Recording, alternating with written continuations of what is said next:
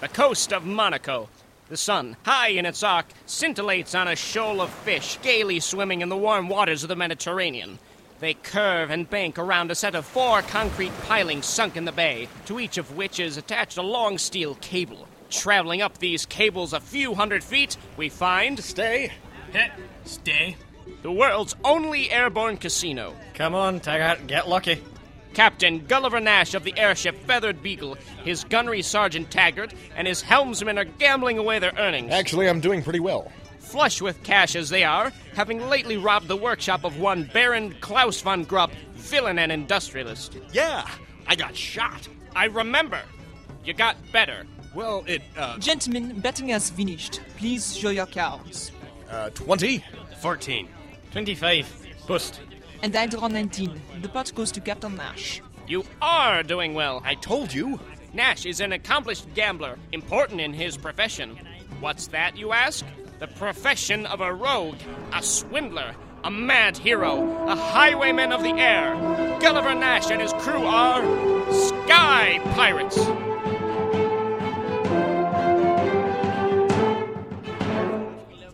Thanks for that. Yeah, Doesn't it bother you that I'm winning your money, Mr. Taggart? Better you than the house. I cannot rob the house while it sleeps. Yeah. You might try staying every once in a while. That's sort of how blackjack works. Next round, gentlemen. Antieppe. Have you seen George, Captain? I believe, Mr. Stegman, that she is playing at craps. She was muttering something about algorithms when we debarked. Here's an algorithm. I'm going all in. You're completely bats, Taggart. That's also not an algorithm. First round, gentlemen. Hit or stay. Hit. Hit. I will hit as well, and leave us all a moment to consider, as the pot is formidable at present. What's next on the agenda, Nash? Why not Mexico? It seems like the heat is off from that Belgian thing, but I might like to swing by the Americas again nonetheless.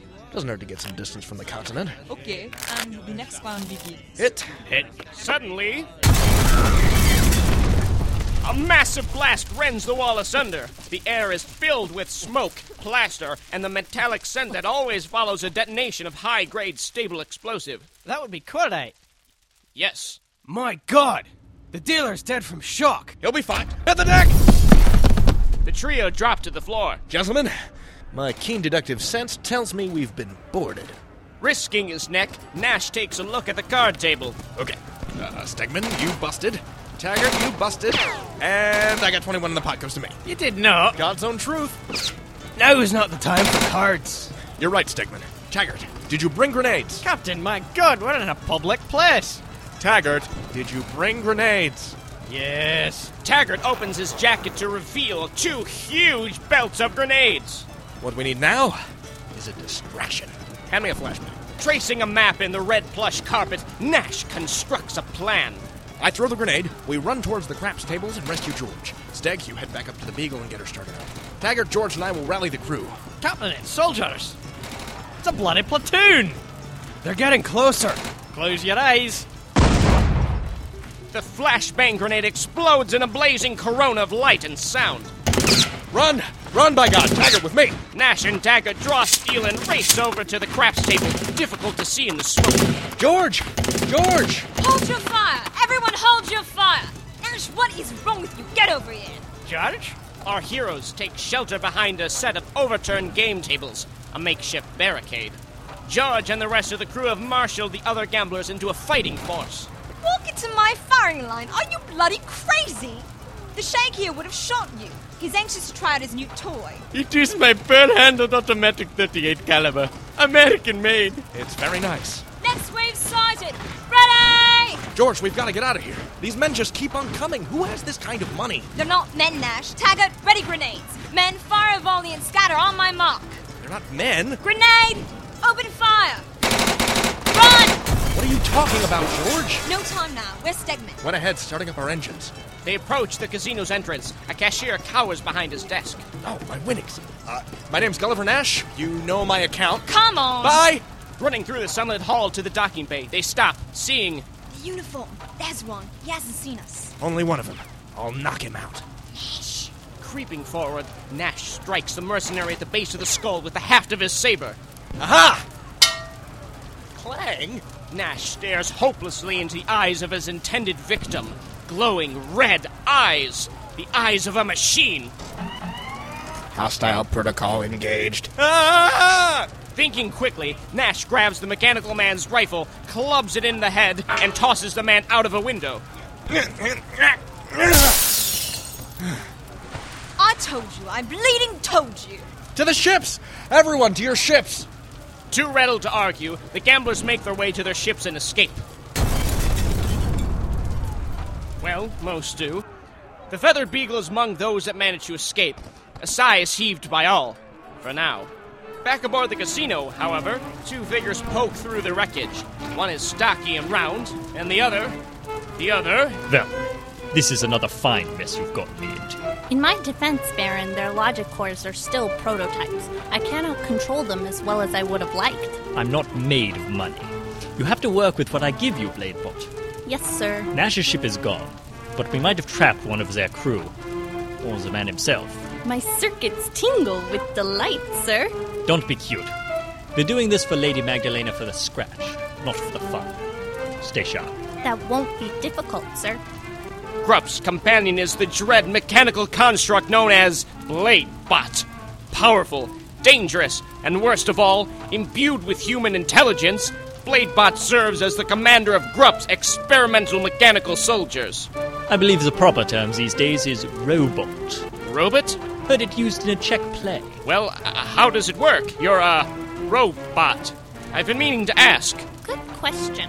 It's uh it's a little complicated, but suffice to say is that Bladebot controls the robot soldiers via radio commands. Baron, I found a survivor. And why is it called Blade Bot? Allow me to illustrate. Bladebot, if you would. What? No, put me down. Where did the American go? The loud one. I don't know who you. Like the rustling of steel leaves, blades spring forth from the hands and extremities of the robotic construct. Sacre cœur de Jésus Christ! Shall we play a game? Grupp picks up a fallen, unopened deck of cards. He shuffles. For every question you do not answer, I draw a card. If I draw a face card, you lose part of your face. That's horrible! I felt like I'd gone too long without being a bad guy. That. that is a terrible excuse! Tell me, dealer, who played at cards last at your table? Two, two Britons and an American. The American played well and the others did not. What does the American look like? I don't know. Two of clubs. Think harder. Where Jard? And some, I, I really don't know. He had flight goggles. Grupp consults a newspaper clipping, a mugshot of Nash, public drunkenness. Flight jacket?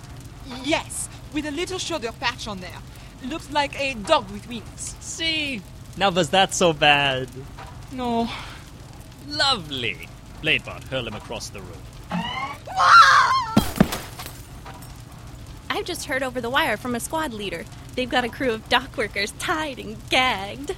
Beautiful. And how are you enjoying your first day out, Bladebot? By my breakers, Baron, I've never had such fun. The two tramp through the wreckage of the casino, master and creation, trailing destruction in their wake. Outside, almost dwarfing the structure it is tethered to, a black hulk of a vessel shifts in and out of the smoke. It is almost painful to look at in the daylight. The Baron's vessel, the Death's Head, is fully operational. Is she not beautiful? Yes, she is not beautiful. Hey, By now, dozens of miles away, the feathered beagle hugs the coast. On the bridge, the atmosphere is tense. I tell you, I don't care for this one bit, George. Being shot at isn't anyone's cup of tea, I think. I just. I get the feeling they were hunting for someone in particular. And that someone was me. You sound anxious, Nash. Wouldn't be good for the crew to hear. Even Admiral Nelson can tell, can't you, boy? Just getting this unsettling feeling. And you shut him up. I wouldn't. Admiral Nelson's a trained bomb sniffer. Oh, great, now there are bombs on my ship. No, but Nash, behind you! Out of nowhere springs a knife wielding robot soldier disguised in a black boat cloak. It raises its blade to strike at our hero, but. George is quicker. With one tremendous swing of her spanner, the robot falls to the floor, twitching, finally stilling. Well, nice work, George. Lucky you had the wrench. A girl is never without it. And it's a spanner. It's a wrench. It's a spanner. It's a spanner. Whose side are you on? Good boy, Admiral Nelson. Smart dog. So your fears were perhaps not unfounded. Look at this, Nash. An imprint on the foot of this mechanical man. Robot. Robot. Look, it says Grop Industries. Damn it! The heat is off, he says. Let's go to Mexico, he says. He's hunting us. Who gave you his name? DuPont. He said he'd be an easy mark. We've always been good to DuPont. Why would he want us dead? I don't think it has to do with him. I think it might have to do with you. Great. Well, we'll worry about the why later. For now, we wrangle with the what. We should make sure that there are no more of these things aboard the Beagle. We are better. And for now, we run. We run far away. Several hours later, the Death's Head has headed back into the interior of the continent. News travels faster than airship, however. Baron von Grupp and his chief financier, Lady Magdalena, inspect the hole as they walk. Your mercenaries made quite a stir, Klaus. It was not a successful operation. I'll warrant that much. You incurred a great deal of property damage. And for what? We have a few leads, Lady Magdalena. When you have Gulliver Nash, I will be satisfied. Until then, expect me to be exacting. I expect no less from my patroness. Is that what you've taken to calling me? That's almost endearing. it's not that I'm bothered by the carnage, really. I know. But your men's antics have caught Zephyr's attention. He has demanded oversight from the Luftwaffe. Ah, really? Yes. See that your men are properly disciplined. We can't afford to draw notice like this. I'll be sure to be more discreet in the future. Baron von Grapp, sir. Yes, midshipman. Dispatch from High Command, sir. Just came in. Oh, Lady Magdalena, it looks like we'll be expecting visitors in. well, just about now. The Luftwaffe's prompt. Germans are punctual. No kidding. Come, lady, to the docking bay. Soon, overlooking the docking bay, Grupp and Magdalena await the coming of their new Reich oversight. A small transport vessel docks and is tied down by Grupp's men. I must admit, I'm a little nervous. Who is they sending? I mean, surely not the Fuhrer himself. No, we're not that important. Still. Feeling contrite? Hmm, no. Shall we descend to meet our new boss? Let's. The pair walk down the steel staircase as the hatch of the transport craft opens, revealing. Guten Tag! That's our new boss? Huh.